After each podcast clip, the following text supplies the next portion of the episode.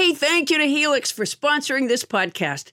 Adam has had his Helix mattress for almost a year now, and he's loving it. It's actually hard to get him up.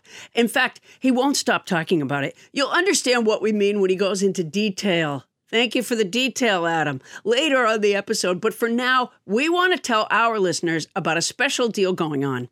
Our Sleepy Time Pal Helix is offering up to 30% off all mattress orders and, as if that's not enough, 2 free pillows for our listeners. Go to helixsleep.com/Paula. That's helixsleep.com/Paula. This is their best offer yet, and I'll bet it won't last long. With Helix, better sleep starts now.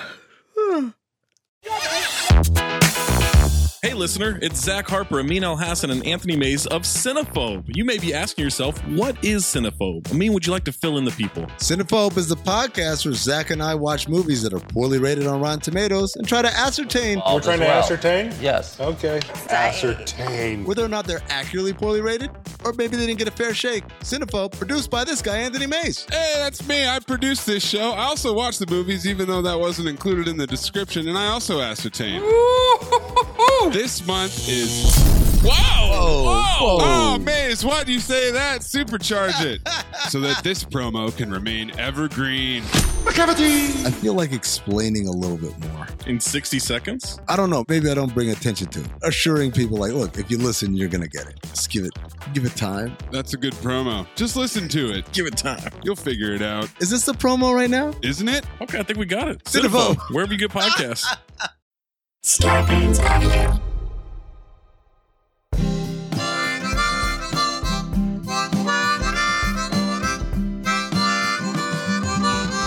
Coming to you live from our houses in Los Angeles, California, it's Nobody Listens to Paula Poundstone, your comedy field guide to life. Tonight, the stock market. It goes up, it goes down. It's a bull, it's a bear. Does anybody really understand how it works?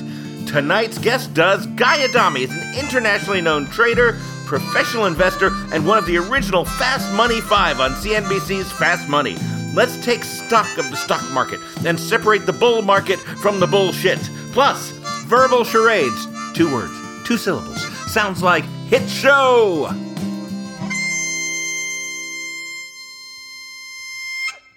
I'm Adam Felber, the man who tries to keep this show's conversational ticker aiming for the portfolio of topical blue chips. And now, please welcome the woman who short sells coherency every time, Paula Poundstone. Thank you, guys. And thanks to tonight's house band, a returning champion on guitar and harmonica, Ben Castle.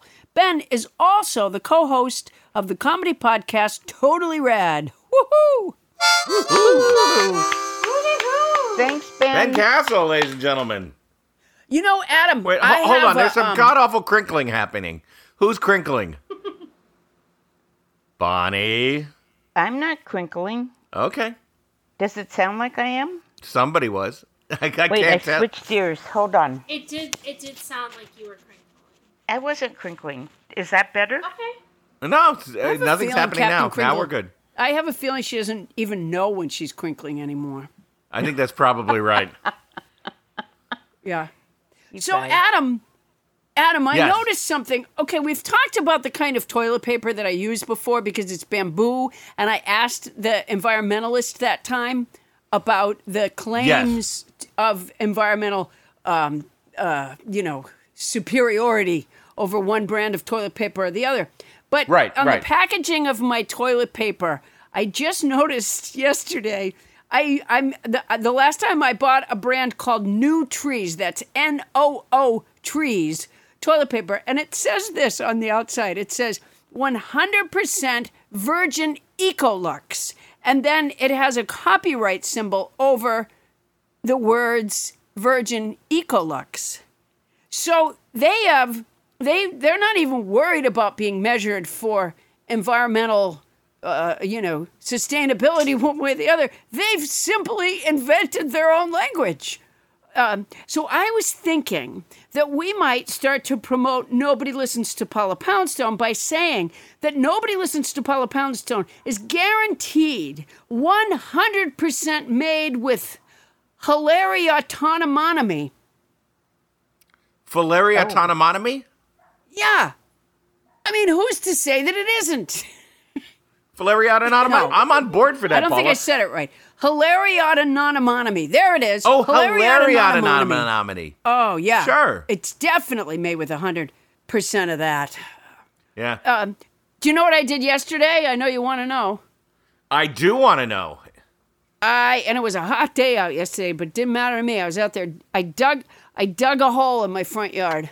Dug a big hole. Just kept digging. Yeah. Why'd you dig a hole? Because my vacuum cleaner broke down. Those two facts don't seem to go together in any possible way. Well, I was going to bury the vacuum cleaner, and then that's what I've done in the past. But I decided that maybe I could... Wait, bury it? Yeah. I love my vacuum cleaner. I call it... It's a Dyson. I call it Mr. Dyson. Vacuuming is very important to me because I have a lot of cats. And there's just something so satisfying about vacuuming, you know, when it goes well. So I dug a hole, and then at the last minute, I decided not to bury it. I thought, you know what? Maybe I can, maybe I can still work with it. The ball won't roll. You know, the Dyson prides itself on the big ball. Right. Now, let me ask you something, Paula. Have you considered getting it fixed? I can't afford a thing like that. Whose paper was that? Okay, that was me. Can I ask you a question, Bonnie? Why are you doing that? No, I'm making a note that we should get Mr. Dyson, if he's not alive, somebody from Dyson to come on and be a guest. Well, that's a great idea, but you know, Bonnie... Well, are you making that note on parchment? Yeah, no, how do you manage... a piece of paper. Let's just let Paula continue. I'll explain when it's my turn. That was a particularly noisy... There used to be, years ago, there was a character on television named Bozo the Clown. And Bozo was a locally done television show. So the Chicago Bozo... looked similar, but was not actually the same person as the Boston Bozo or the New York Bozo. They were done by local stations. And one of the things Bozo would do is it was a kids show, and it had a live audience of kids. And he'd call a kid up from the audience, and he would write the kid's name on a big easel with a big newsprint paper. And he would write the kid's name, and then he would draw a picture from the kid's name. It was really very clever. And when he tore it off, he did like a big flourish of his gloved Bozo hand, and it made a sound really quieter than the paper that you just tore off. How is that possible?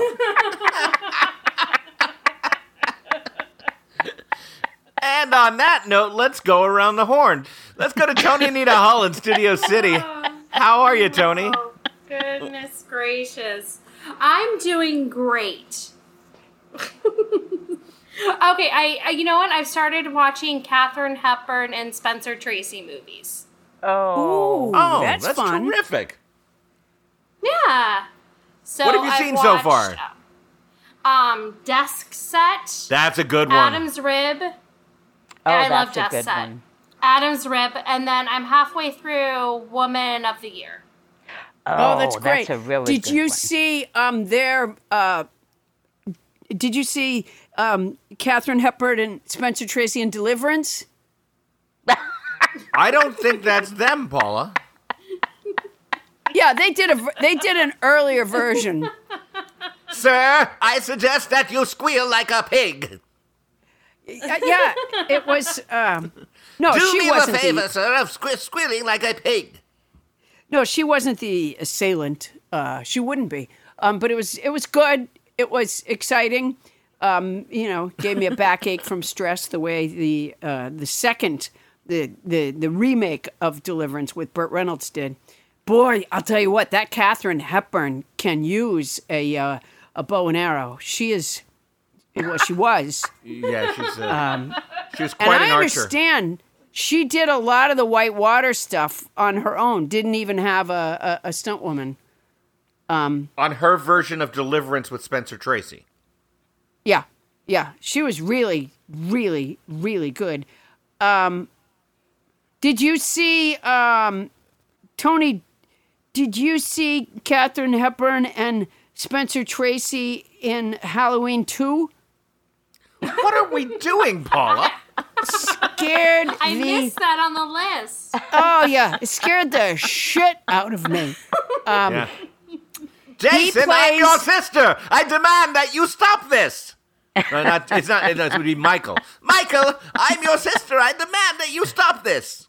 Yeah, he's a babysitter, like a teenage babysitter, and she, shows up at the door. Whew. Oh my God, it's scary. And there's a scene in the closet where she fends him off. No, he fends her off. It's very, very scary. Yeah. Yeah, those are some great movies. Did you see? Did you see Katharine Hepburn and Spencer Tracy in 11 Angry Men and a Woman? That's a good one. Yeah, very, very good. And it had a surprising twist to it. I really enjoyed it. So you have did that. Did you see Katharine Hepburn and Spencer Tracy in Last Tango in Paris? Oh boy, can she tango? Yeah, she could. That feels wonderful. Please do that again. She shouted at him. Yeah. Listeners coming into this show might have thought that the superior Katharine Hepburn impression was done by Paula and not me. No, not true at all. That was all yours. There we go. Oh, my God. Tony, is Willy Wonka on the list? Is Willy Wonka on the list? Katharine Hepburn and Spencer Tracy and Willy Wonka. It's one of the best versions. Right. Because it's Spencer Tracy in a little cap as Charlie and Katharine Hepburn as Willy Wonka. It was one of my favorite films I've ever seen. I love the Katharine Hepburn, Spencer Tracy version of Willy Wonka. Look, everybody, it's our favorite hand puppet, Mrs. Culpepper. We haven't seen you in a while, Mrs. Culpepper. How are sunrise, you? Dip it in some dew. Oh, the captain and I used to love to. We'd say, let's watch a film together tonight. And I would say to him, and I knew what his answer was going to be, but I would say to him, what would you like to watch? And he would say, Willy Wonka. And I'd put on the Gene Wilder one. He'd go, no, not that one. The Katharine Hepburn, Spencer Tracy, Willy Wonka. And there's nothing like watching her welcoming them. I totally understand, Mrs. Culpepper. Come with me and you'll be in a land of pure imagination. Yeah. Mrs. Culpepper, what are you and the captain watching now during the COVID lockdown? Well, we don't watch films at this time, Adam, together. We don't watch films together. Oh, you don't? Why? Are you more TV people or are you listening to a lot of music, I suppose? No, it's not a matter of the source of the entertainment. That is not the problem. Oh, I see. All right. Well, if you're not getting along, you're not getting along. I'm sorry to hear that, Mrs. Culpepper. No, it's not that, Adam. The captain has passed. What? That's true. Don't tell me the coronavirus claimed yet another victim. I mean, I know he was quite elderly, but it was not the coronavirus. It was thyrotoxism, in fact, which is the poisoning by cheese or other dairy product. Certainly, everybody knows that. Well, I'm very sorry to hear it, and once again, I seem to have brought up a painful memory that I probably should have recalled from an earlier episode. It was exactly right. It was a painful, painful memory. I recall now that it was the good of the God, madam, before you ask another question. Well, it's good to have you back, Mrs. Culpepper, that's for sure. Lovely to be here. Captain Crinkle, Bonnie Burns, welcome to our program. What have you been up to besides making extraneous sounds? Well, I want to explain the extraneous sounds. So my daughter got me these notebooks because I had papers all over my desk. And so the idea, which I agree with, is you make all your notes in the notebook. But I pulled that piece of paper out to make sure I'd see it, the Dyson vacuum cleaner. The whole notebook No, but that had to be in a special place so that I wouldn't forget. No, and I could bring it up with Tony. No, but the notebook, as opposed to loose paper system, is rather destroyed when you tear the papers out of the notebook. No, I know, but there's so many things to do. It gets so that there's so many pages written on in the notebook. To give a page special attention, I have to pull it out, and then that's like... You've made your notebook. Your notebook is osseous. OSHA? Osseous. OSHA? It's an adjective that means serving no practical purpose, producing no useful result, futile. I guess that was a vocabulary word. It was a vocabulary word. It was osseous. Oh. Okay, well, no, because what I end up doing is either folding the paper in half lengthwise so that I know it looks different, or I'll put it in the notebook, but I push it up to the top, like in the back, so it gets special attention. You know what we should do? Captain Crinkle should have her own line of office supplies. Yes. Captain Crinkle's extra loud office supplies. Yes, exactly. Just shit that makes noise. Like, yeah. Okay. Like a pen that when you touch the ballpoint of the pen to the page, it goes, ah! Right. Right. And your stapler goes, aruga! You know, that just reminds me, I still have not been able to figure out how to get that Butterfinger ringtone on my cell phone. Oh, my God. Apropos of nothing, Bonnie Burns opens up with a wound on this show that I thought was long closed, which is that Bonnie spent the better part of a year trying to get Paula's Butterfinger rap single on iTunes. Not my Butterfinger. And that whole saga can be heard. I think it takes up episodes 60 through 63 of our show. Or something. It wasn't the better part of Bonnie his year. She's trying to explain how all that happened. Yeah, no. So, Bonnie, you can't get the ringtone that you relentlessly marketed on our show on your own iPhone. No, I was like putting the different tones on my phone, and I thought, this is so pathetic. I'd really like to have Paula's ringtone on my phone. It'd be great that's what went off when it rings. And I cannot figure out how to download this. And for a while, I was having a hard time figuring out how to upload it. Yeah. Well, for our listeners who have used phones before, it is available to you. I know we have at least several listeners who's bought it. Yeah, maybe. Bonnie, are you trying to put it on your landline? That could be part of the problem.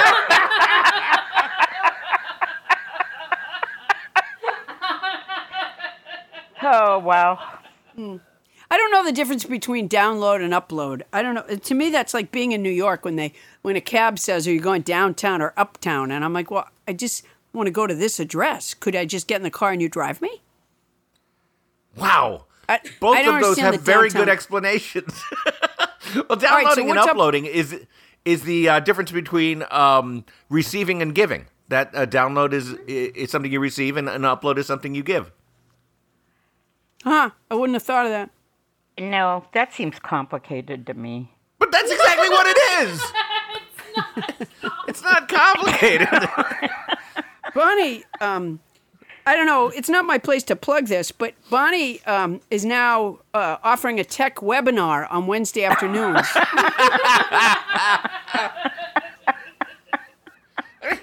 And I know I have learned so much from it. That, I offered a completely lucid explanation as to the difference between uploading and downloading.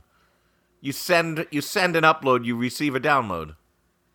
No, you said something about giving. Sending, like, giving, yes. Yeah, okay, whatever.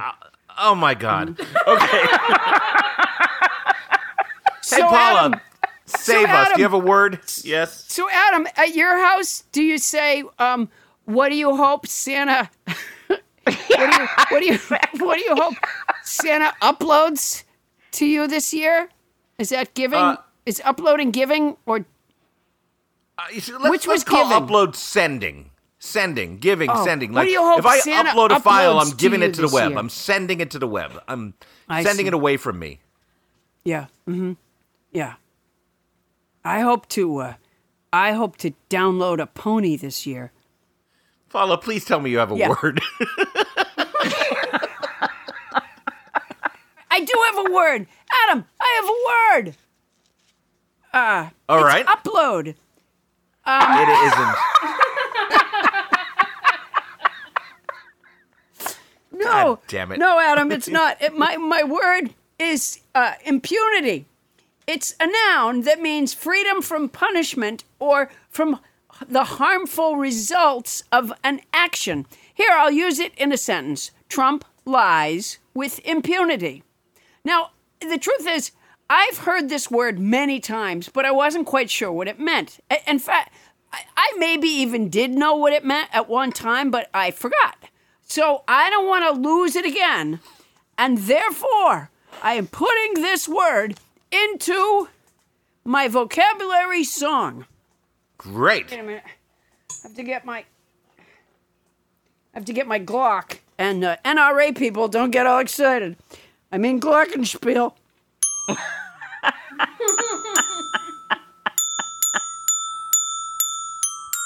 There we go. In your hands, a glockenspiel can be just as lethal as a Glock. Not true. This week's word is impunity. It's a noun that means freedom from punishment or from the harmful results of an action. He fell off the roof and didn't end up in traction. Last week's word was phlegmatic. It's an adjective that means unemotional and calm. Oh, look, I just drove a nail through my palm.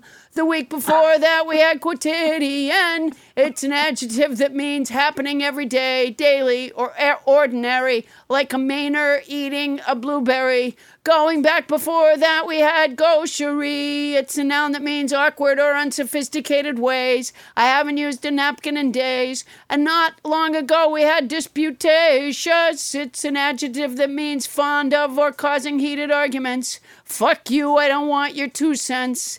Let's never forget Gallimafree. Oh, excuse me. Let's never forget Gallimafree, which I pronounced wrong until nobody James Hyder corrected me. It's a noun that means confused jumble or medley of things. Hodgepodge, who's podge, hodgepodge. Adam doesn't think my song is replicable. But I do. Oh, fuck.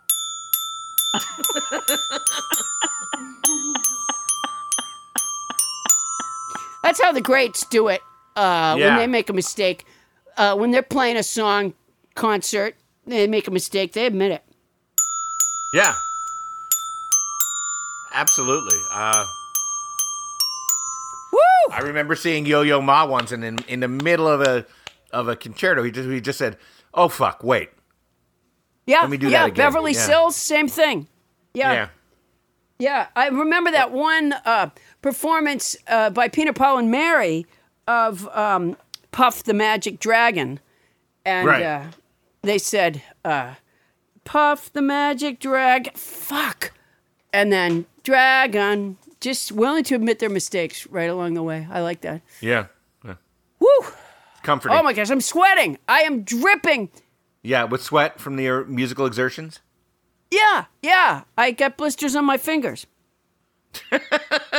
Well, Paula, you are playing the living hell out of that thing. It's an amazing Glock work. I'm happy to be part of this vocabulary song. I keep getting invitations from, symposiums and the like in Europe for the, various Glockenspiel appearances, but because of the travel ban from Europe on Americans, I haven't been able to go over. And boy, it's just breaking the hearts of glockenspielists all over the world. Well, it's a pity. I'm sure that you've got a lot. At some point, you might even consider getting a glockenspiel that has more than 8 notes. That's ridiculous. You know what? I always say? A lot of them do, If you can't get it done in 8 notes, then you can't do it. So That's what I say. That's eight notes is plenty. You and if you use can, them and if you can get it done in 8 notes, you're almost certainly white. No, you know, Adam, this is not a race thing. I was referring to you know all the blue notes, the accidentals that you don't really get to play that much on an 8 note scale. Oh, I knew that. I'll tell you something. My glockenspiel is a downtown glockenspiel. I don't know if you know the difference between a downtown glockenspiel and an uptown glockenspiel, but mine is a downtown glockenspiel. I just get in the cab and say, "Can't I just tell you what song I want to hear?" Yeah, I just have never understood the uptown downtown thing in the cabs. Well, you don't do that in Los Angeles. You get in the cab, you tell them where you want to go. Well, New York has all these avenues that are one way. So when a cabbie picks you up on 8th Avenue, they want to know if you want to go uptown or downtown, because if you want to go in the other direction, that's kind of a pain in the ass for them to turn around because they have to go, you know, to a different avenue. You know what? Cry me a river. You asked. Oh, my God. Oh, you drive a cab and you have to go to a different avenue? Oh, boy, that's gonna be a problem, huh? Yeah, so there's people who just drive in one direction all day? That's no, ridiculous. They turn around. I mean, they do turn around. They just want to know where you're headed. No, the cab driver says, I'm headed west today. If you're not going west, don't get in. They often have places to be, too. If their dispatcher, you know, their cab has to go downtown at the end, they need to know that. No, they don't. That's... All right, then they ask you for no reason other than to mess with you. Yeah, no, they just go, I'm going west, so, you know, if you go to Kansas, great. Otherwise, don't even get in. And then they just head out, just one direction. That's it. You just go in that direction. You know, it's not a fucking plane, it's a car. You just turn it around. Oh, I can't turn. What's it? What, you got one of those wheels that don't turn, Mr. New York cab driver? Yeah. No, it is a pain in the ass if you're not going the right direction. That is ridiculous. Thank you, Tony and Anita Ho. You're welcome. It's absolutely ridiculous. You asked, and I gave you a very reasonable explanation. You're like, well, no, that's not it. No, and apparently that's part of what slowed down the mail. They got this guy that Trump has running the post office, the postmaster general, was a cab driver in New York. And so they'll only take your mail in one direction. So, like, for example, with vote by mail, you know, if you live east of where the votes get collected, then they just aren't going to get there. I got to tell you, in terms of getting there, this entire segment has become a Kafkaesque maze for me that I'm hoping to find my way out of it. And I think I have. Coming up, Bernard Baruch said the main purpose of the stock market is to make fools of as many men as possible. Our guest will try to save you from that fate. That's coming up when we return on Nobody Listens to Paula Poundstone.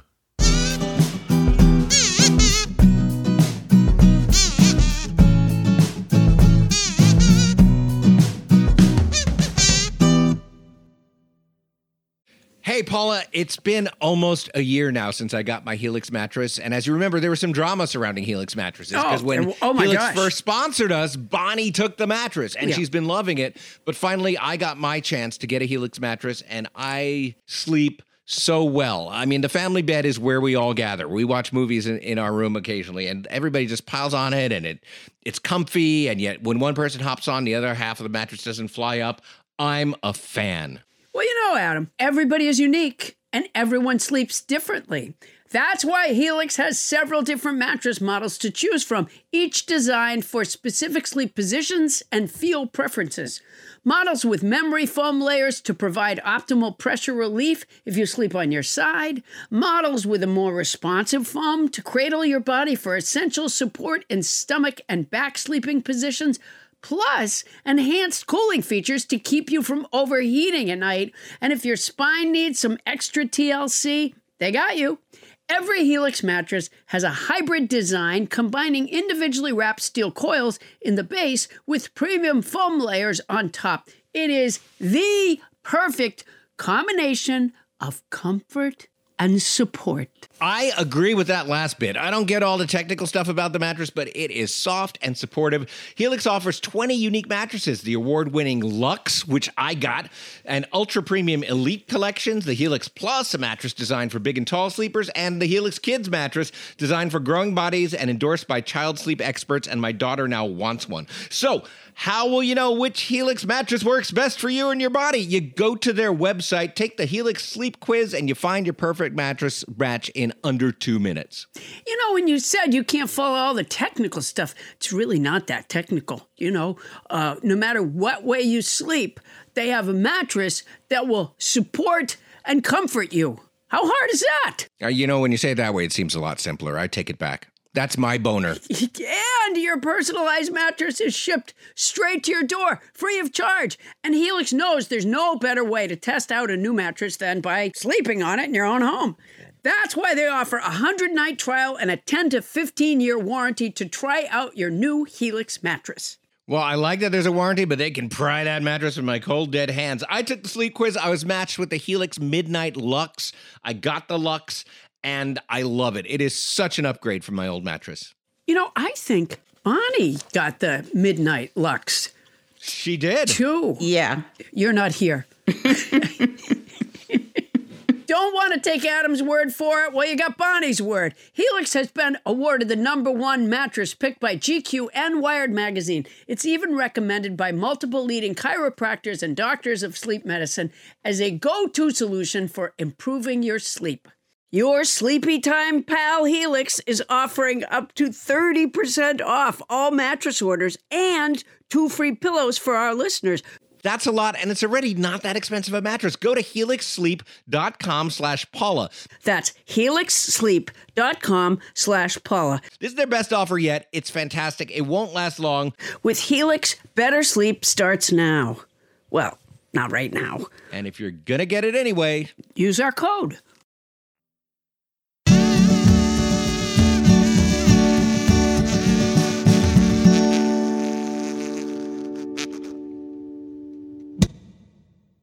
On this day in unremarkable history, Johannes Brahms said, "I fell asleep 3 times while writing it."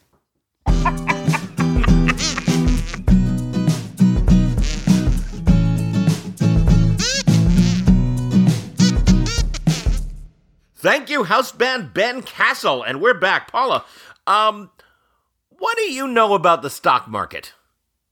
You know, I have watched... The PBS NewsHour almost every night for 30 or so years.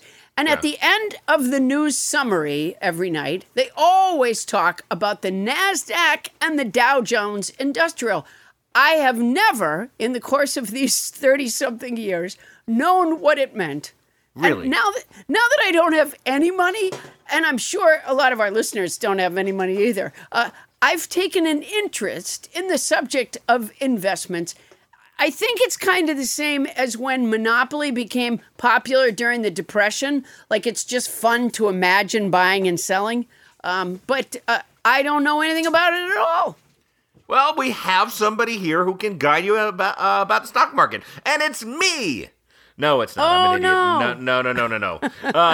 Guy Adami is one of the original Fast Money 5 on CNBC's Fast Money and chief market strategist and director of advisor advocacy for Private Advisor Group, my old job. He is an independent trader, a champion for independent financial advice, and a veteran financial services leader. Please welcome to our show, Guy Adami. What is going on? Yeah. Hey, Guy.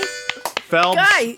Wait a second. Before we start, I want to hear about the guy that fell asleep riding something 3 times. I mean, that's fascinating stuff. Paul. He fell asleep writing it. Oh, writing. Johannes Brahms. Writing with a W. I fell asleep 3 times while writing it. Uh-huh. Sorry about that. My mind. Yeah. I apologize. Sorry. That's all right. It happens all the time. It's because you were dozing off. Let me begin with something very basic, Guy. Go ahead. What's a stock?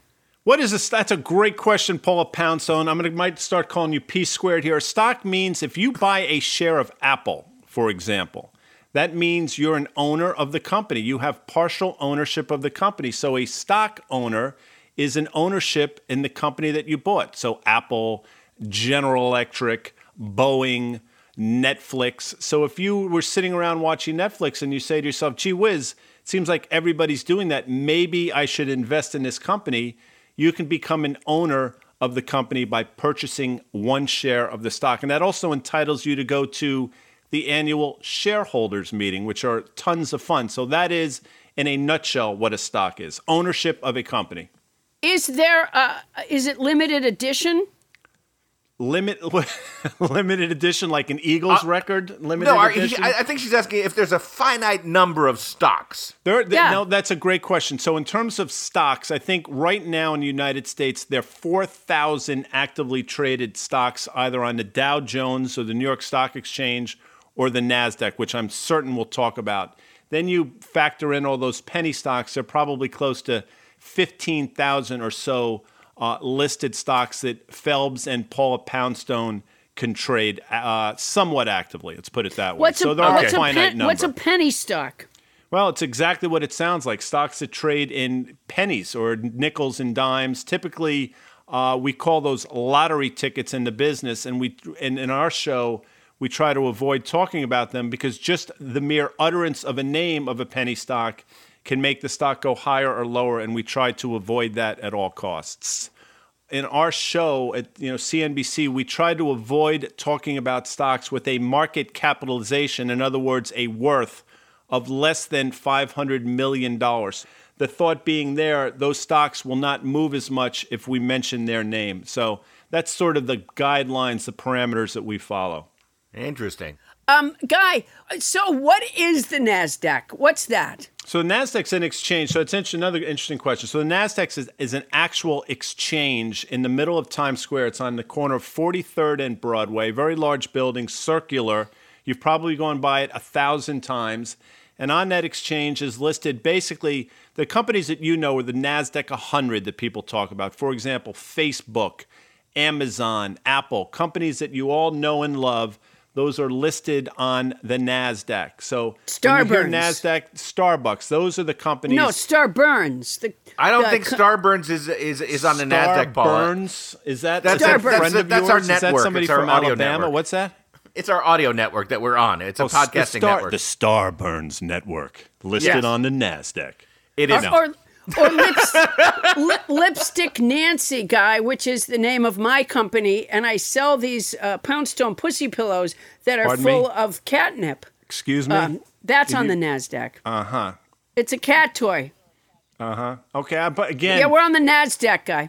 You know what, Guy? Paula does bring out something kind of interesting that I would guess that might be interesting for you to explain to her, which is the difference between Lipstick Nancy and, I presume, Starburns Audio are privately held companies and thus can't be on an exchange, right? Right. They've made the decision to be a private company. For example, and I'm not looking to get into the politics of this, but basically the largest privately held company in the United States, by and large, is Koch Industries, headquartered out of Wichita, Kansas. Cargill is another company that you might have heard of, also basically in the Midwest. Those are two private companies that have not gone public, and there are a number of reasons why they decided to stay private. So your company might be thinking about going public at a certain point, but maybe they want to get critical mass before they do it. Or any mass. So any mass, NMAS, go to mass. So by private, do you mean that there is no stock? Well, there's no publicly traded stock. So they may have shareholders within the company, but it's not publicly traded. In other words, Paula Poundstone or Phelps can't go out there and call his or her broker up and say, hey, buy me 5 shares of that lipstick. What was that called? Nancy? Yeah. Lipstick Nancy. That's not happening. We could come up with a great symbol for it if we decided to go public, like Lip Nan or something. I don't know. You guys, I'm sure, have thought it through. Yeah. Of course we have. Everything made by Lipstick Nancy, by the way, Guy, is made with 100% Hilariata nominee. Of course it is. I would expect nothing less. Is that, right, so wait a minute. Go back to what an exchange is. We're going really basic here. Okay, so do you ever see them? I know the answer to this. This is what they call a rhetorical question. I love the fact that there's an H in rhetorical. But did you remember the movie Trading Places? Of course you both do. With Eddie Murphy. I don't remember it very well, but okay. Oh, Paula, please. I mean, we're about the same age. You remember the movie. At the end of the movie, they're trading Florida concentrated orange juice. Remember that whole thing? I don't remember that. People yelling and screaming. Phelps, help me out here. Wait a minute. At the end of the movie, there's people yelling and screaming, and they're at the floor of a stock exchange, I believe. They are on the floor of the New York Mercantile Exchange, and that is people buying and selling securities. The Dow Jones traded on the New York Stock Exchange, or men and women buying and selling securities. So that's what an exchange is. It's a place where people come together to buy and sell securities, stocks, bonds, commodities, those types of things. Now, Trading Places, are you talking about the Katharine Hepburn, yes. Spencer Tracy? Katharine Hepburn was in that movie. Spencer Tracy is along with Dan Aykroyd and Eddie Murphy. That's right. Oh, my gosh. They were so great. Weren't Tony they great? So much, no, yeah, it's Tony tremendous. Yeah. So much to look forward to. Okay, so the NASDAQ is a specific place where people are trading? That is correct. This NASDAQ located in Midtown Manhattan, the New York Stock Exchange on Lower Manhattan on the corner of Broad and Wall Street. Yes, okay, so Broad Street. That's Lower Manhattan. Lower Manhattan. What about, is that uptown or downtown? Well, come on, Paul. You just answered your own question. I mean, come on. It's lower, Paula. Lower be downtown? Lower would be downtown. It's about as far downtown as you could possibly get without falling into a body of water, yes. But it's a circular building, Guy. So why does it matter? Why can't the cab driver just drive around the building and come the other way if they need to? Again, asking me questions that I just don't have the answer. I mean, it's one of those things that mankind has been sort of wrestling with for all eternity. All right, so where is the Dow then? What is the Dow and where is it? What is the Dow? The Dow that's a great question. So it's an index of 30 companies. Don't ask me to name all 30, but today, for example, the S&P 500, which are 500 companies, closed at an all-time high. Think about that for a second, Paula and Phelps. Think about this country, where we are, what we're in the midst of. And during this entire thing, on today, 103 days after the market cratered in March, the Dow Jones Industrial Average, the S&P 500, as well as the NASDAQ, effectively are all trading at record highs. It's a staggering thought. So the chasm, and that's another word with an H in it that probably is unnecessary, between the real economy and the stock market continues to widen and has never been wider, in my opinion.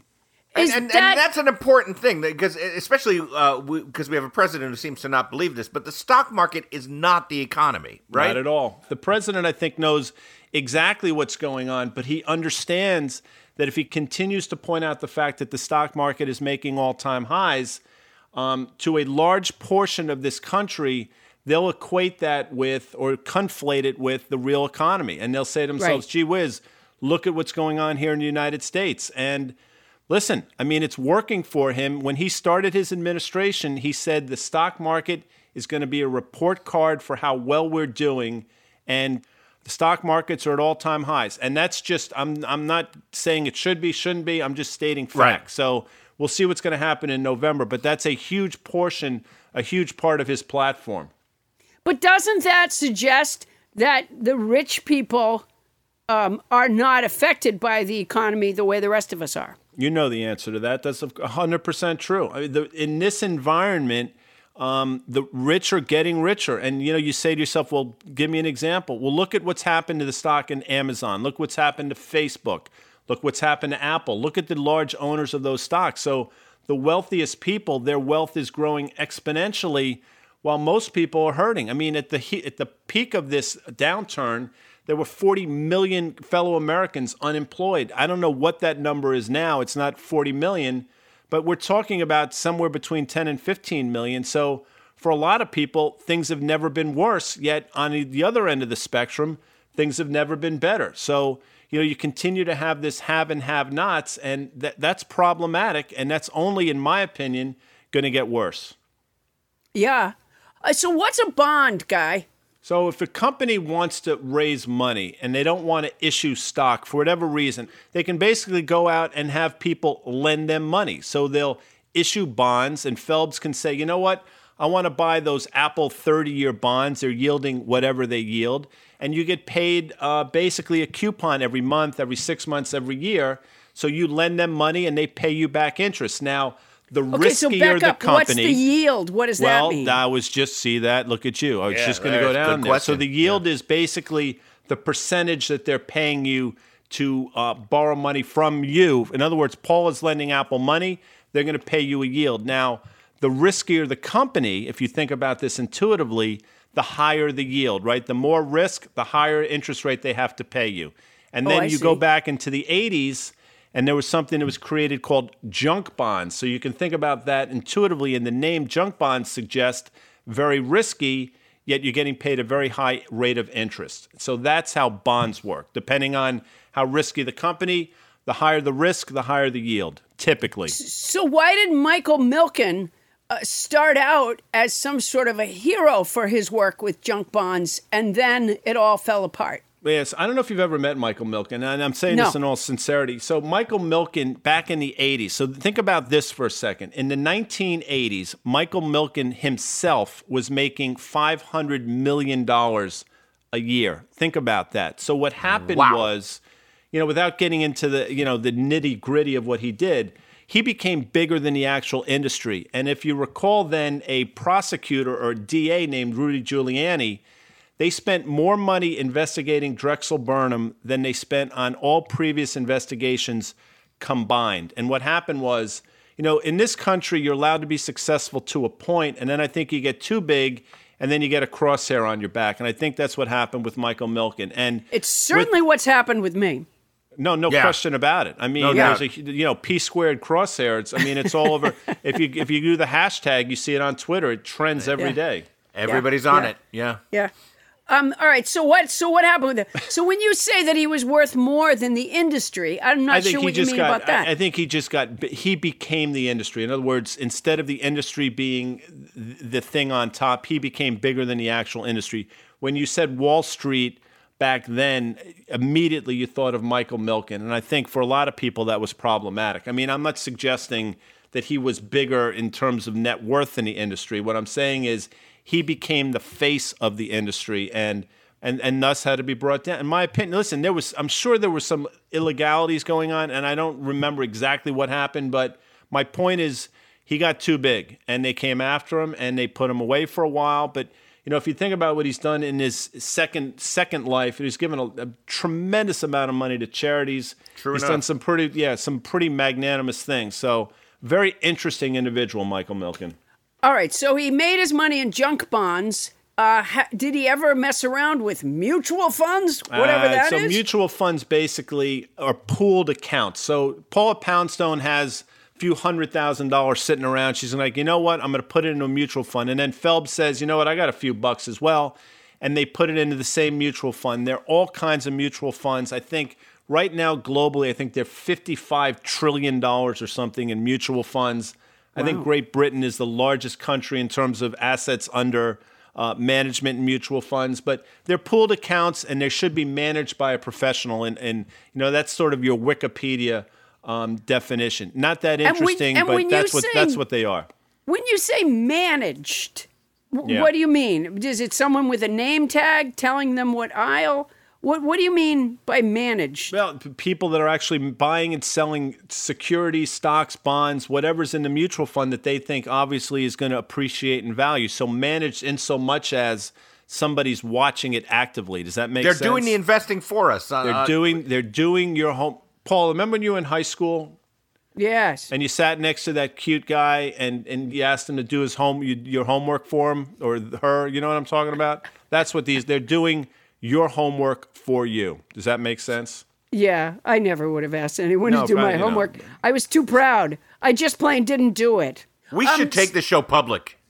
I'm thinking about it. Hey, I thought of something. Along with Lipstick Nancy, you take this public. Forget about it. You'll be the next Jeff Bezos. Right. Oh, man. I like that idea. Except for I think I would pay my employees. Nah, All right. So I have a question for you. This managing, this watching what different companies are doing, right? And then, so you're talking about being able to go buy, buy, or sell, sell, right at the critical moment, right? Well, what about, and I didn't read Michael Lewis's book, Flash Boys, but I heard him interviewed. And isn't that like a computerized way of doing that that is going to outstrip anybody?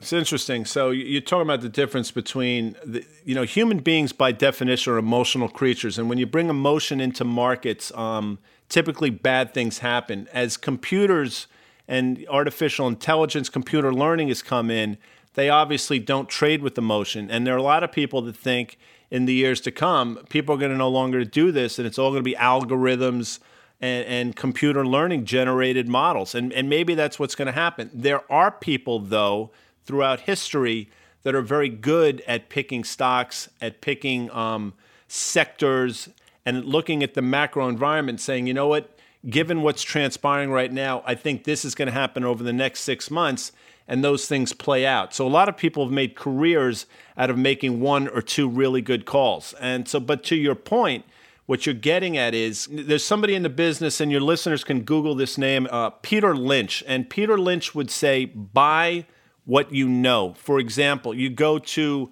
Chipotle Mexican Grill and the place is packed, and you say, gee whiz, look at this.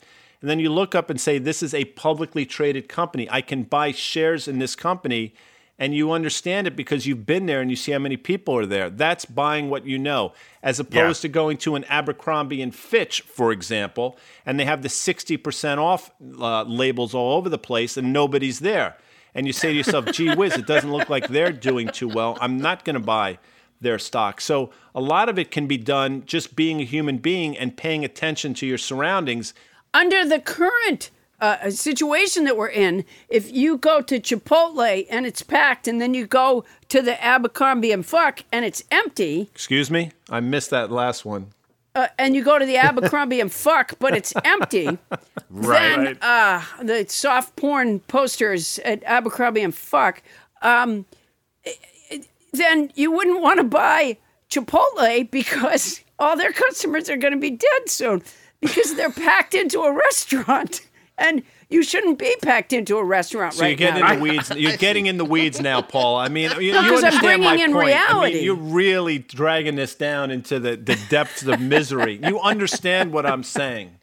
Yes, in non-COVID times. But if you want to get all like, you know, Nietzsche or Jean-Paul Sartre and, you know, get existential, you're right. Exactly. Spot on. Yeah. Well, yeah. Nietzsche had his joyful moments, not so much Sartre. But Guy, I went to a party with Nietzsche once. The guy was, honestly. Riot. No, he like lampshade on the head. Always, you know, every time I turn around, he had a bunch of people around him, and he was saying, you know, two guys walk into a bar. Oh my God, Nietzsche was, you know that expression, knee slapping Nietzsche? That's where that comes from. You know, Arthur William Feather said, one of the funny things about the stock market is that every time one person buys, another sells, and both think they are astute. Stay tuned to find out who is really astute in the stock market. The cat of the week is Gus from Cleveland, Ohio.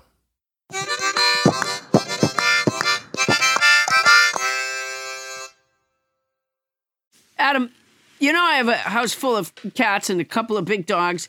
So I have this one cat who every night likes to stand in the hallway and yowl.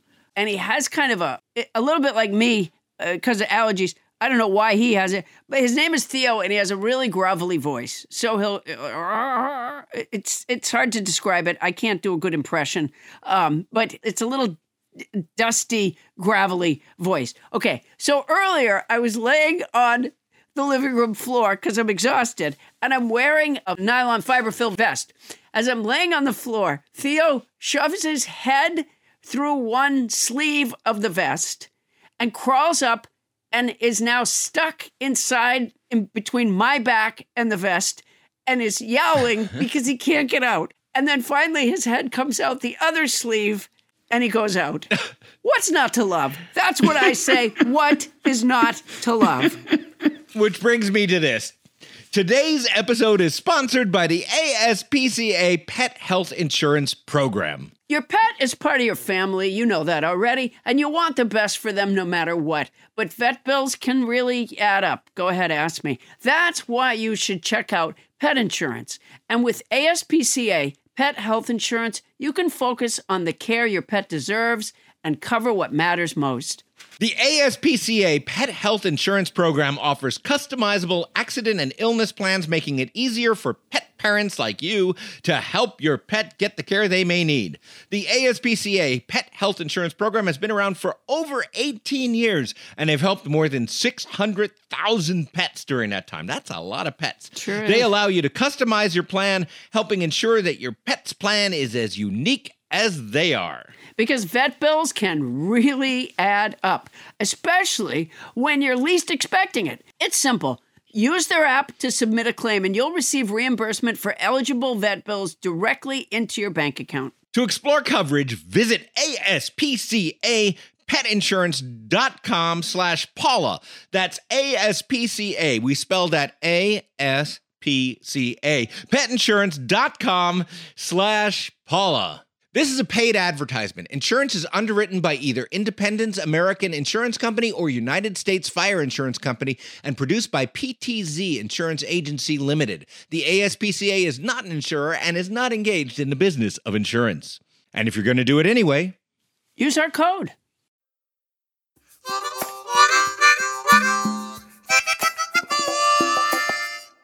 And we're back with investor Guy Adami. Boy, this is eye-opening.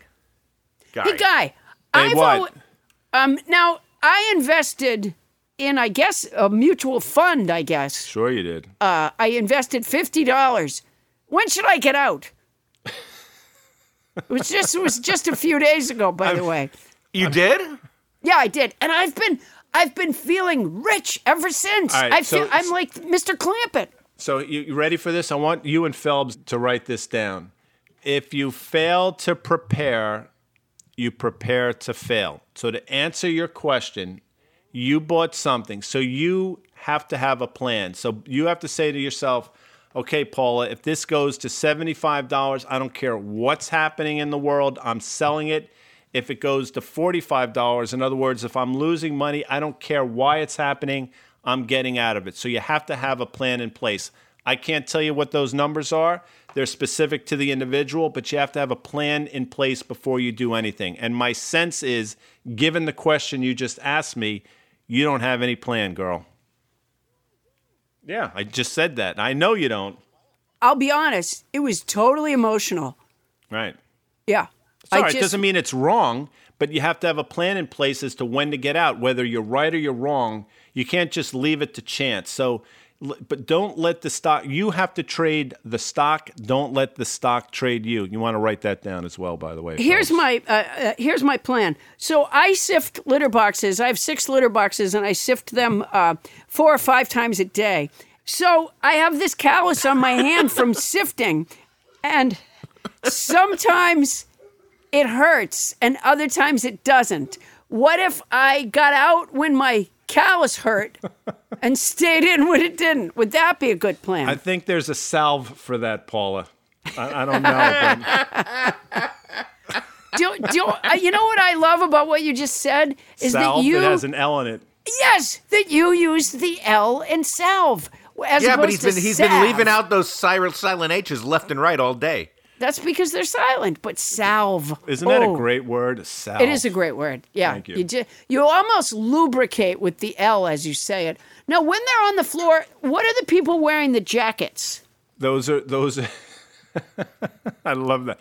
There are things called specialists, and specialists specialize in a handful of stocks. And then there are other people that are the brokers and the traders from the different brokerage houses, and their jackets, which are typically very colorful in nature, designate who they work for. Like they are effectively the uniforms of traders. Does that make sense? Yes. Yeah. So what are they doing? What it looks like is just noise. It looks like, they're just yelling. Who is recording. What is the purpose of their yelling? Why are they yelling? So it's interesting. And there's, and as I mentioned earlier, the movie Trading Places, what you saw at the end of that movie, and I encourage your listeners and viewers to go to Blockbuster this weekend and rent Trading Places and go to the end of the movie, and you'll see. Jamie Lee Curtis is great in that too, isn't she? Oh, Jamie Lee Curtis is great in everything, by the way. Yeah, I agree. I agree. Yeah, are you still investing in Blockbuster, by the way? Because, Guy, I have a tip for you. Let me hear it. What's the problem? Well, nothing. Yeah, I bet you still hold stocks in Forever 21 as well. Love Forever 21. All right, wait, but I've taken you off your course here. So we're talking about why they're shouting and what they're shouting on the stock exchange floor. Right. It seems in this day and age, it seems so antiquated and Neanderthal that men and women are yelling at each other to buy and sell different things. And there's probably a truth to that, but I will tell you, having worked down there, it's actually more efficient than you can ever imagine. It works. The open outcry system works. Now, as computers have become more mainstream, obviously, if you went to the New York Stock Exchange 15 years ago, there were 15 times the amount of people that they're there now. And machines are taking over. In another 10 years, you know, there are going to probably be a handful of people doing that. And that open outcry method of people yelling back and forth is going to go the way of the dodo bird, which is unfortunate. Right. Because I do think it was a fascinating and interesting and by the way, a system that worked. But what were they doing? The machines can make these trades so fast. That's the thing. So when was the last time you I want your listeners to think about this. When was the last time you placed an order to buy 10 shares of General Electric as fast as you can? It's not about speed, right? So the fact that speed somehow came into the equation, to me, really took a lot away from the markets that we knew for decades. But and I don't want to go down that rabbit hole. But you know, technology is great. It's not always though necessary. So what are they doing though? They're telling. So whose orders are they following? So that's fair. So the people on the exchange, where are they getting their orders from? Mm-hmm. For a lot of people, they're taking instructions from the traders at the brokerage houses on Wall Street. So a telephone order comes in, buy 1,000 shares of, what's that, Lipstick Pig or Lip Pan or whatever, Lip Nan? Lipstick Nancy. Lipstick Nancy. Right. Lipstick Nancy. And so he walks into the ring. He looks for somebody that might be selling Lipstick Nancy, and they execute a trade together. So that's what they're doing a lot of times. And if you think about it, this happens, or it used to happen, thousands of times a day in hundreds of different names of stocks. And the sound down there, to your point, how do you hear what's going on? I'll tell you something. Again, having worked there, my first few days on the commodities exchange, I couldn't hear anything. It was just white noise. And you get to a point where you could actually start to hear individual conversations. That's how in tune you get. So it just takes time, and it's really interesting. So, and to this day, there was a Tom Cruise movie. I want to say it was one of the Mission Impossible movies when he's sitting in a side room and he's reading the lips of his then fiance and their girlfriends, I think. And my point of saying that is, you know, I've gotten to the point where I can hear conversations in other rooms, yet have a conversation with Phelps and Paula Poundstone at the same time. And that's from the discipline of working down there. I think what you were citing, though, was Tom Cruise's actual life when he was keeping those creepy tabs on Katie Holmes. Again, no. I know. Listen, I happen to know that Tom Cruise is a big listener of this podcast, and you don't want to lose him. So you may want to apologize right now. Absolutely. I'm sorry, way, Tom. Tom Cruise, if you would like to come on outside the Actors Studio, we're available for you. All right. So how would, say somebody was selling shares in Lipnan on the floor? Why would they want to do that, though, if you think about it? Why would anybody want to sell those shares? Yeah, you buy Lipnan. You hold on to those for your grandchildren. Right. Absolutely. Yeah, and so how would they know who would buy them? So are they like vendors? Do they go Lipnan? Well, get your Lipnan? What? Can I tell you something? Actually, yes. They'll walk into the crowd, and that's what we call it, the crowd, and say, you know, Lipnan. Who's selling Lipnan? And some guy on the other side, I got 50 Lipnan at $4.80, and this guy says, I'll pay you $4.65 for 50 Lipnan, and they come to some arrangement at some price, and that's a bid for the buyer and offer for the seller. It's so old school. It feels isn't that old interesting? Timing. Yeah. Yeah, and they just have a handshake. And sure they do. And they bought into Ike Gauzy's dry it's interesting. Store. And let me tell you something, Paul. So it's interesting you say that, and I just want to talk about this for a second. You say, well, under those set of rules, it sounds like at the end of the day, somebody could say to the other person, I never bought those shares from you if the market went against them. And you're right, that could happen. But it's self-policing, and it'll happen one time, and the next day when this gentleman or lady comes in and tries to buy or sell something, the rest of the crowd will shun them. So you'll get away with it once, but that's love it. That. So that's why, getting back to my earlier point, it's efficient. Yeah. But let's step outside the stock exchange now. Let's do that. Wait a minute. When you say stock exchange, in Manchester, Massachusetts, where the family that I used to live with lived, there is a store. Was that the Sanders family? No, it was the Masieros. There was a store. What do you call it? A general store? A consignment store. Sure. Called the Stock Exchange. It's still there. And I've never been inside that store, but I think when you go in there, people yell, cashmere sweater, cashmere sweater. Well, I'm glad we took that detour. But stepping outside the stock exchange. I didn't take that. That was Paul that took me to Vermont. I'm back here. Oh, believe me, I know. It was Manchester, Massachusetts.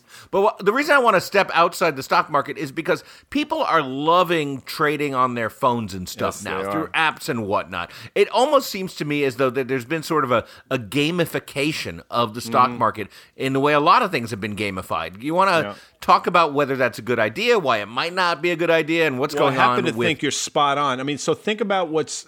Obviously, we all know where we are right now, but think about along the myriad of things we've been missing. One of the major things that this country has been missing are professional sports, not just for the entertainment value, but for the fact that there are a lot of people in this country that like to gamble on professional sports. That's just fact. Well, if you think about it, for the last few months, they've had nothing to gamble on. So where have they gone? Well, if you're familiar with Dave Portnoy, the Barstool sports guy, he's made a point of talking about the stock market. And I think for a lot of people, trading stocks has become the outlet for betting on games that they haven't been able to do. And I think to your point about gamification, I think that's exactly what's going on. You pick up your phone, you can buy and sell things. There are no commissions anymore. Everybody's going to this no commission strategy. So, well, then how are they making money? How is the app making money? Well, I mean, they're making money because when the assets under management gain interest and they get paid certain, we call them sort of, they get paid nano pennies on how many shares they trade on exchanges. So a lot of times they have agreements with exchanges that they get paid. So they're making their money. Trust me. So they used to make more on commissions. Now they're making it on actual volume. These people who are so longing to bet on sport, the problem with using an app, of course, is that the device itself is addictive.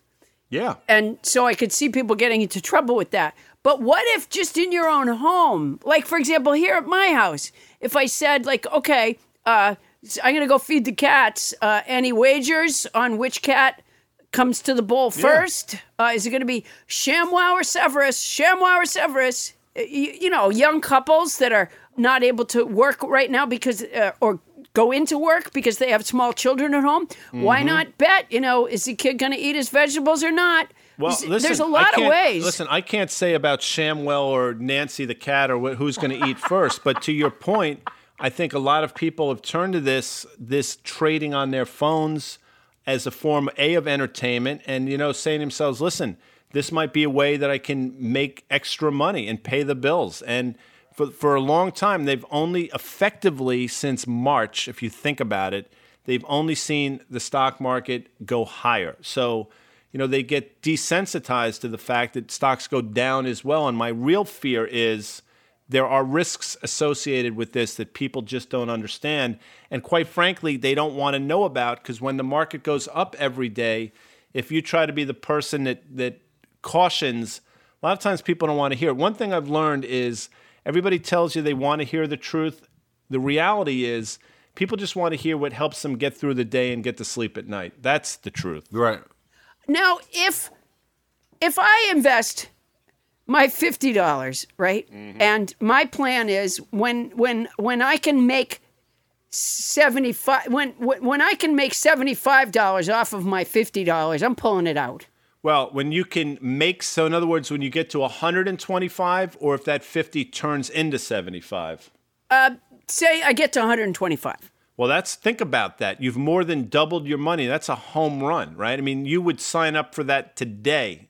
But my point, Guy, is if I'm doing this in part because I like to gamble and it's stimulating and it's entertaining, right? So now I have my $125, you know, my original 50 and then the additional 75, and I take it out. Okay, well, that was good. I'm glad I earned that little bit of money, but now it's over. Yeah. So doesn't it, by its very nature, make people go back in over and over again? 100%. And the odds are that it's not always going to work. Well, I mean, yes, I think you make an excellent point. There's an addiction associated with this as well, and it's unfortunate, but it's true. I mean, it's true with anything. I mean, think about a gambling addiction or drinking. It's all the same thing, and I think a lot of people fall under that category, unfortunately, especially now, when we're deprived of so many things. So it's a really dangerous time in our history for a number of reasons, not least of which my concern is, there are people that are looking at the stock market as sort of a giant casino, and we all know how that ends. I mean, there's a reason why, unless it's a Trump-owned casino, that they don't go bankrupt.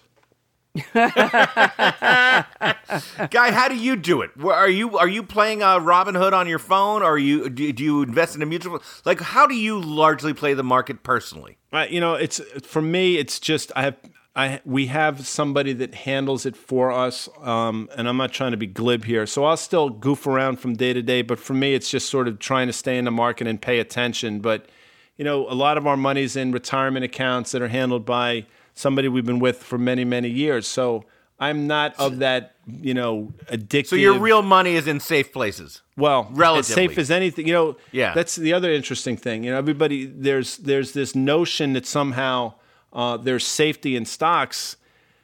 Yes, there's a somewhat of a truth to that. But again, we've seen how fast stocks can go down as well. And again, if you were paying attention in late February, early March, you saw firsthand how bad things can get and how fast it can happen. And it's scary.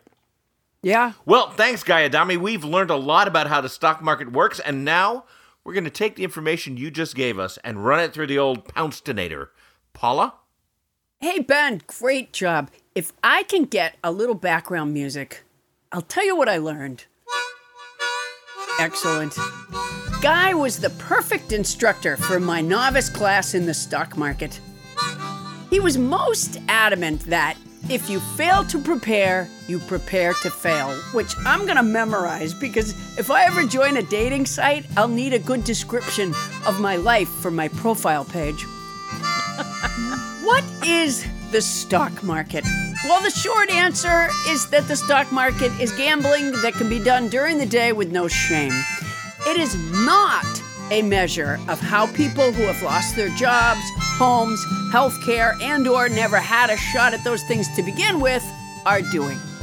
Guy suggests that one invest in what you know, which is why I pulled all of my money out of Butterfinger several months ago, and I won't go anywhere near publicly traded eyebrow threading companies.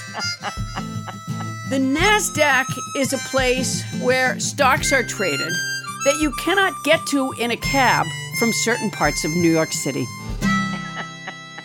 All right, he is the director of advisor advocacy. He's the director of advisor advocacy. Just forget it. Just say it's Guy Adami. It's been fun. Listen, by the way, I've enjoyed this. It's been really fun. Hopefully you guys had a good time. I had a ball. Oh, we've had a great time. This has been a blast, man. Guy, if you ever want me to go on your show and give some stock tips, I'm in. Listen, you have Bonnie's your person. You'll hear from my person soon, Paula. All right. That sounds good, man. Definitely. Thank you so much. We're so happy to have you here, man. Thanks, Phelps. Thanks, Paula. Thanks, Bonnie. I had a lot of fun. All right. Thanks. All right. Take care, Guy. Thank you.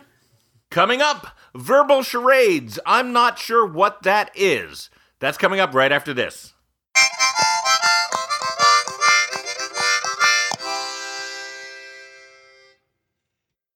Hey, Paula. every once in a while, we get a new advertiser that I get super excited about. And I have to say, just because of the circumstances of my life, right now, I'm really excited about our new advertiser, Quince, of quince.com, the clothing provider. Not to be mistaken for Quince from Midsummer Night's Dream. And let me just say this, and maybe it's not important to an advertisement, but when I was in the fourth grade, our class put on a production of A Midsummer Night's Dream. Okay. And I played Peter Quince. There's the connection. One of the mechanicals. That's a great connection. Also, yes, has nothing to do with this, which is that Quince is an online clothing store. And as you know, Paula, I've lost a little weight lately. Oh, right. 75 pounds. Yeah. So I literally have no clothes that are in my size until I just ordered some stuff at Quince. And I figured, like, here's a chance for me to create a new look for myself. A whole new image. And how's it going? Not bad. I mean, the clothes are fantastic. I know that you ordered some too. What I got is the Comfort Stretch Traveler 5-pocket pants, and I got and I got the 100% European linen shirt, and it looks breezy and it fits beautifully. And these are like premium pieces of clothing that are selling for like, you know, $30 a piece or starting at $30 at quince.com. It's awesome. I look good. I ordered the brushed lounge jogger. Ooh. And, you know, I put them on when I came back from New York. I pulled them on, and I swear to you, okay, this is not scientific because I was tired already. Right. But they were so soft and so comfortable that honestly, like right as I got them up to my waist, I think my eyes closed. They're so, it's a softness, it's a kind of softness that I don't think I've ever experienced in a garment, honestly. You know, my drawstring European linen trousers are a little bit like that too. Like so comfortable that I just want to hang out with myself. Sure. Yeah. Yeah. And they're European. Keep that in mind. They're European. They are so European. And you can get those kind of, you can get washable silk tops. You can get 14 karat gold jewelry and like all these accessories. Quince sells a lineup of timeless pieces that keep their customers looking effortlessly chic year after year. I'm not certain that I look chic, but certainly if I did, it's not going to take a lot of effort. I now look chic and I feel pretty great. And Quince only works with factories that use safe, ethical, and responsible manufacturing practices and premium fabric. It's all good as far as I can see. Is it my imagination or do they cut out the middleman? They cut out the middleman, Paula Poundstone. I love it when they cut out the middleman. That's the thing. They cut out the middleman. That's fantastic. So be like me and Paula. Get warm weather ready with Quince. Go to quince.com/nobody for free shipping on your order and a 365-day returns. That's quince.com/nobody to get free shipping and 365-day returns. Quince.com/nobody. And honestly, I look fantastic. Paula, you won't be able to keep your hands off me. Oh, I can't wait. And don't think that if you had to return something, don't think you're sending it to a middleman because they cut out the middleman. They cut out the middleman. That's quince.com/nobody. And if you're going to do it anyway, use our code. Hey, it's Kaylee Cuoco for Priceline. Ready to go to your happy place for a happy price? Well, why didn't you say so? Just download the Priceline app right now and save up to 60% on hotels. So whether it's Cousin Kevin's Kazoo Concert in Kansas City, go Kevin, or Becky's Bachelorette Bash in Bermuda, you never have to miss a trip ever again. So download the Priceline app today. Your savings are waiting. Go to your happy place for a happy price. Go to your happy price, Priceline.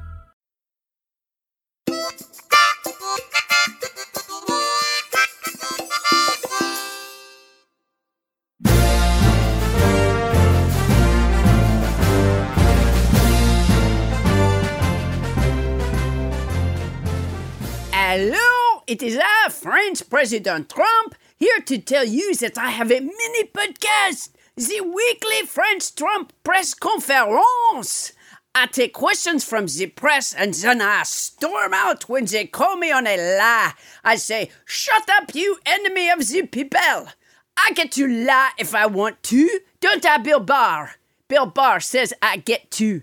My podcast drops every Friday at 2 p.m. Pacific time, 5 p.m. East Coast time. But it is a podcast. It will wait for you wherever you get your podcasts.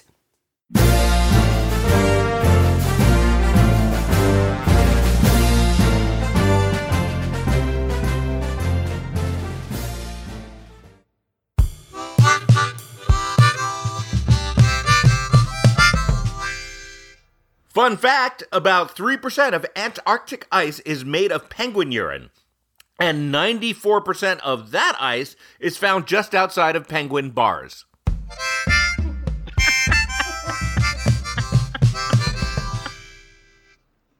And we're back. Paula. Hey, Adam, I have a great idea. Let's play verbal charades. So you want to play charades by describing to me what you're doing? By describing to you what I'm doing physically. Okay. All right, here we go. So I'm holding my hand in a circle in front of my eye, and I'm using my other hand. It's a movie. Yes, it's a movie. Good. I'm holding up my thumb and a finger. It's two words. It's a two-word movie. That's right. Okay. Two-word movie title. Right. The Sting. Poseidon Adventure. No, that'd be The Poseidon Adventure. Star Wars. It's Star Wars. All right. My eyes are kind of unfocused, and I'm walking around my room bumping into things. Blind Harry. Dirty Harry. It's you. And I'm... let's see. I'm... What are you doing? I'm... my palms are parallel. Parallel palms. Oh, Charlie Chaplin. You're Charlie Chaplin. No, I'm not Charlie. You're the Penguin. You're the Penguin. You're Burgess Meredith in Batman. No, my palms are, Bonnie and Tony, feel free to jump in here because Adam is really not cracking this code. So you're wandering around with your palms down. No, my palms are parallel facing vertically. And you're a Neanderthal.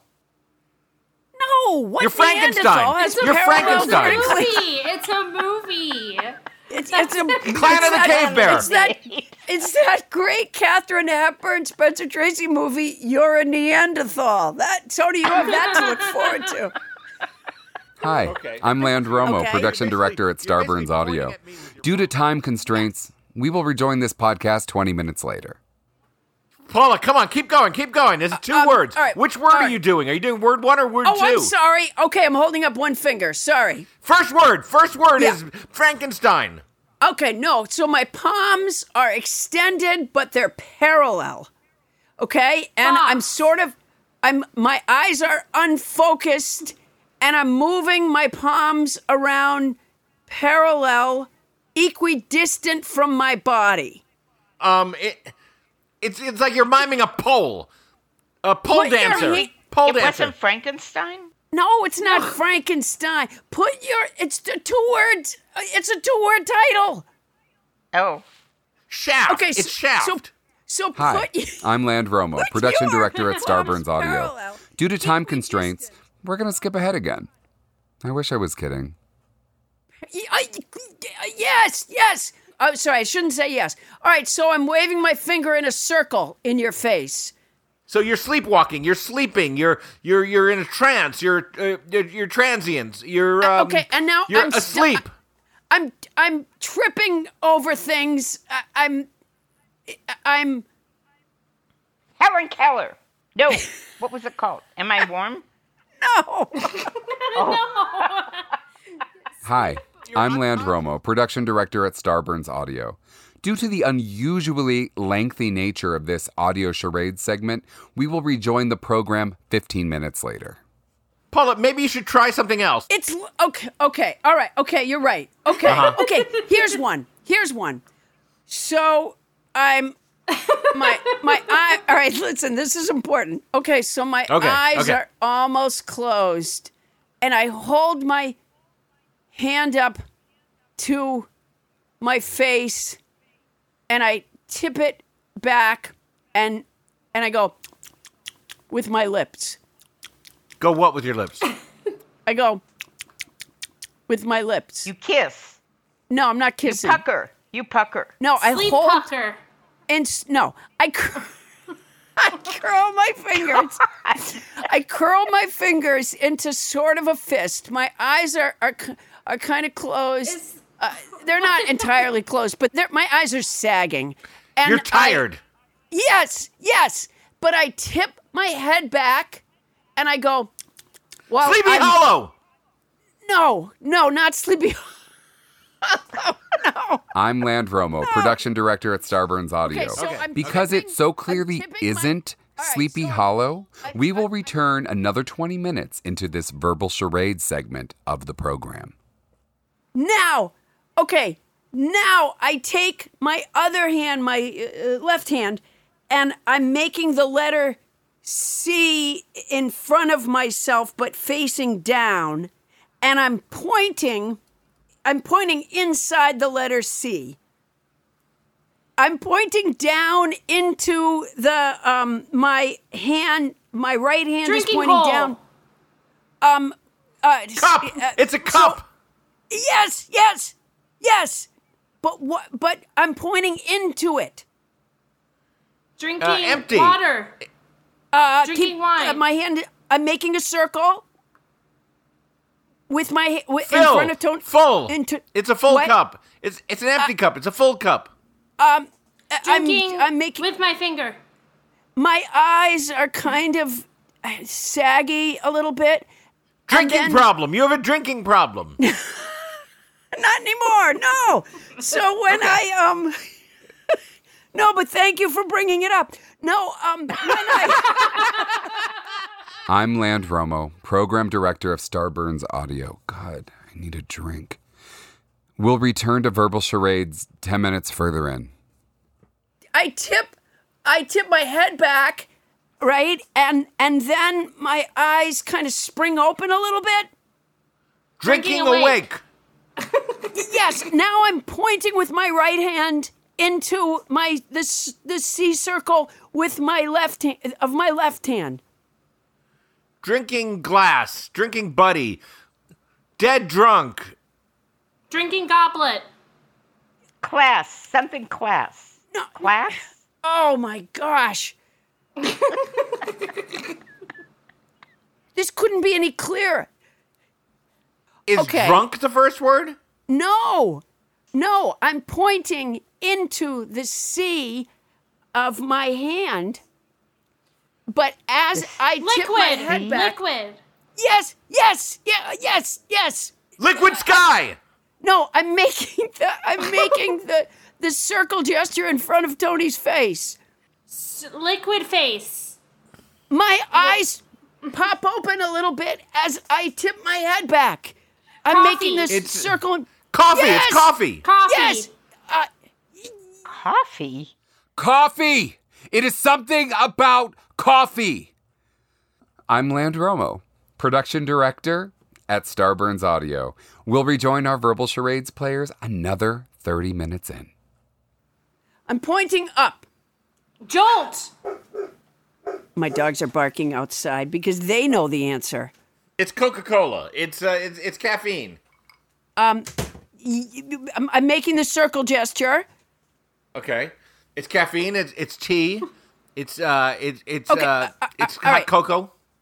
Is there a reason you weren't on password? You're brewing, you're mixing, you're making, you're stirring. Maybe try the second word. Oh, okay. I think I'm going to want to punch her when she says what it is. Oh, my God. Me too. Go ahead, Paula. What's the second word? Let's move on to the second word. I just realized I don't have a way of doing this second word. Why did you pick this? Wait, I want to take a break from yours, okay? I'm holding my fist in front of my face and making a round motion next to it.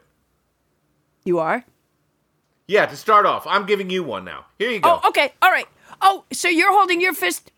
So, all right. So you're making a movie? Yes. Okay. All right, I point at you and then I hold up one finger. Oh, it's one word. Yes, and now I'm making punching motions. I'm punching the air. Rocky. That's right. Now, Paula, continue yours. Wow. I think you may have chosen an easier one to do. Now that I think about it, this is a really poor choice. Howard's End. Yeah, no, it's not. I'm Landromo, and I'm available to any other podcast network. Okay. All right. Okay, I'm going to do another one. I'll tell you that one later. Wait, no. All right, tell us what. Say what it is. I'm holding my hand in a C in front of my eye, and I'm making a circle motion with my other hand. It's a movie. Yes, I'm pointing to Adam. Okay. All right. Okay, I'm holding up three fingers and a thumb. 4 words. Yes. It's The Sound of Music. Yes. Oh my God. Okay, now you have to say what the other one was. Oh my God. I can punch you. What was the first one, Paula? Okay, you're going to think I'm really stupid when I say this. Okay. Okay, because now that I think of it, I thought I could get you to the first word, but clearly I couldn't. And you couldn't. And then I realized I have no way. Okay, wait. Oh, yes, I do. All right. Okay, I'm pulling on my ear. I'm pulling on my earlobe. Sounds like Burnett. Okay. Now I'm banging my 2 fingers on my forearm. 2 syllables. Yes, and now I'm holding up 2 fingers in the air. Second syllable. Yes, and now I'm holding my thumb over what would be my private parts. I'm extending my thumb over what would be my private parts. Thummy. Do you want me? You want me to name private parts? There's only a few. Well, you could, yeah.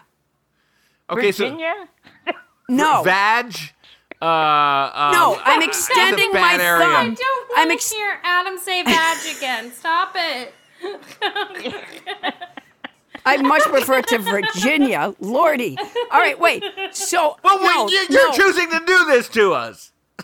I'm extending my thumb. Your thumb. I'm extending my thumb from what would be my private parts. I'm extending my thumb. It's a dick. It's a dick. I'm pointing to you, Adam. I'm pointing to you. So it sounds like the second syllable sounds like dick. No, it doesn't sound like the second syllable. It is dick. It's dick, but it's not. It's sick. No, it's not. It's. Oh. I'm shaking my head. So it's another word for dick. No, I'm shaking my head again. It's not another word for dick. You were sticking your thumb out of your private parts. Right. Prick. No, it's not. I'm lost. Okay, all right, wait. Okay. Oh, does it rhyme with sock? No. Okay. God.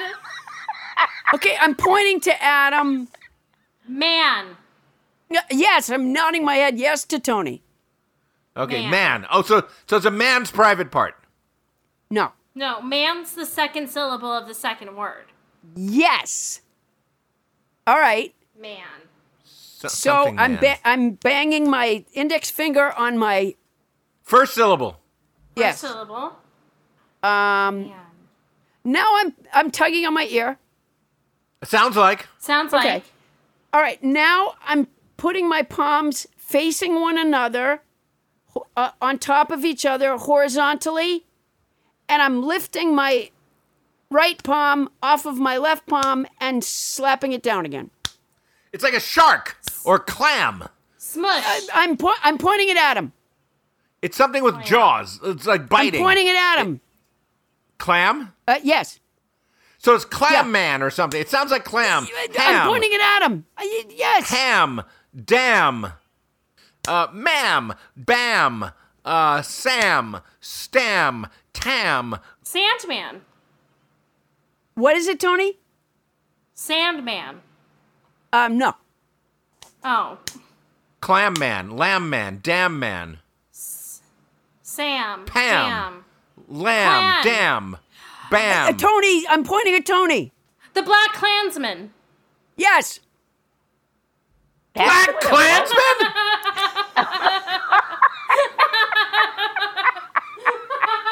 Are you fucking kidding me?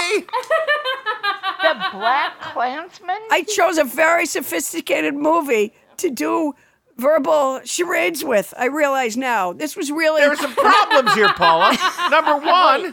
Number one... Clan doesn't rhyme with clam. But I got Tony to it.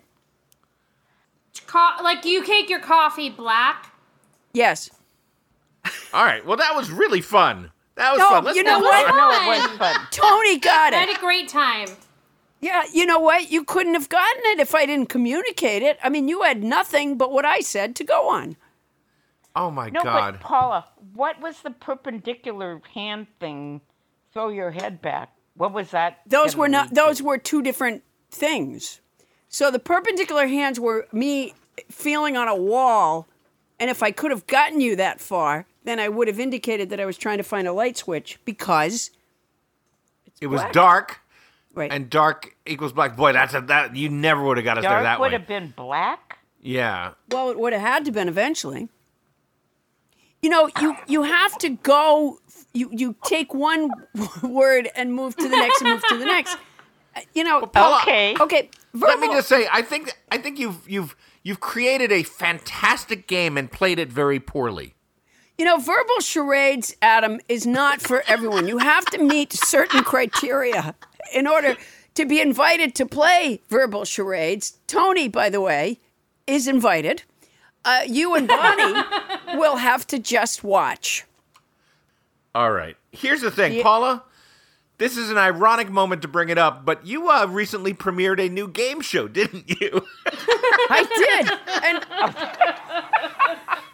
why don't you tell us about that? Because it sounds fantastic. Well, you know, I have quite a knack for these game shows.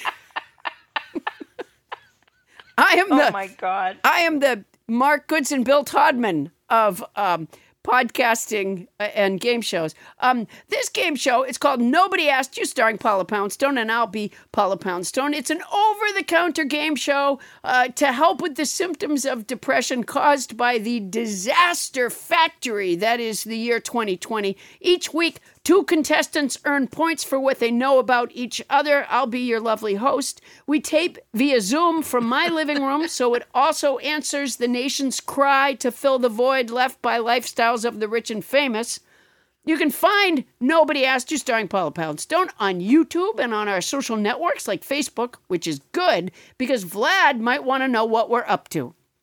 All right. Well, that's a great promo, Paula, and I'm looking forward to seeing that the next installment of that game show on your YouTube channel. Yeah. You know what? We've been developing it all summer, and it has been fun. I don't know that it'll be as successful as Verbal Charades, but What could be? Yeah. I live in hope. Yeah, and I just want to remind everybody out there that my new venture, the Starburns Sunday Sports Simulcast, is rolling at full speed. And here's how it works, everybody. You watch Sunday Night Baseball on ESPN, but you turn the sound down and listen to me and famous comedian Jeff Cesario calling the game in simulcast. It's really fun. We've got some great special guests every week. Just a week or so ago, we had Alonzo Bowden, and we also had Peter Sagal sat in with us, the host of Wait, Wait, Don't Tell Me, for a couple of innings. That's every Sunday evening at 7 p.m. Eastern, 4 p.m. Pacific. Turn on your TV while navigating your phone or computer to the Starburns Audio channel on YouTube.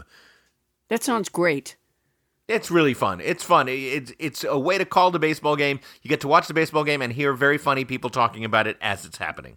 Take me out to the comedians. Take me out. Can't go out. Stay inside with the comedians.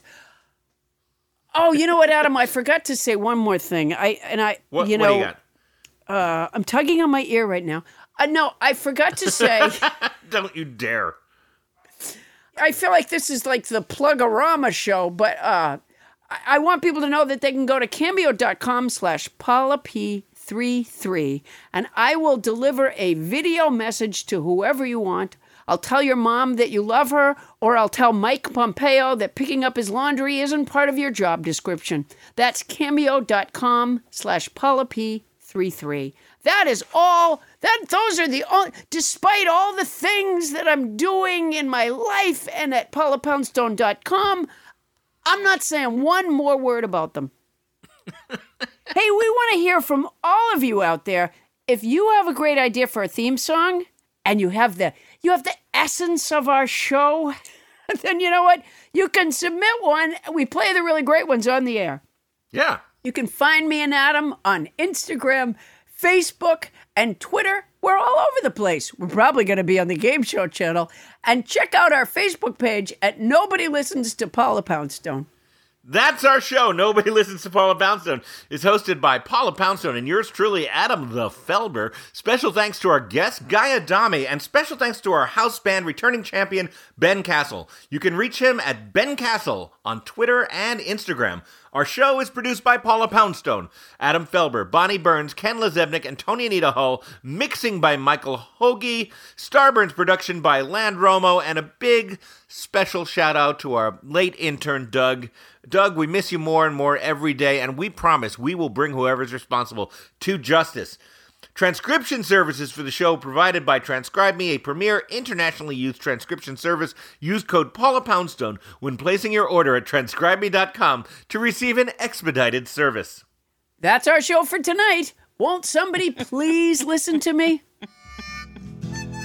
Ben Castle, thank you so much. Sounds terrific. And also, Doug would have gotten Black Klansman with the minute I did the parallel palms. I can't even picture the parallel palms. Yeah, that's a problem. That's a disability. You were trying to indicate a wall by bringing your palms down near each other. They didn't have to be near each other. They just had to be parallel. Because the surface... Oh, I see. You were disoriented, feeling for a wall in the dark. Yes. That's exactly right. Oh dear, Paula. It was a. I don't know. And when I chose the film, I thought, oh yeah, this will be easy. But you got Sound of Music without me even saying anything, other than it was. I think of that as the movie you're going to mention next at all times. It's true. There's so many ways that Sound of Music comes up in a person's life. It does in mine. Yeah. Like when the Baroness sends you off to boarding school. No, like when I hang out with you. Oh. That. Starburns Audio, a podcast network.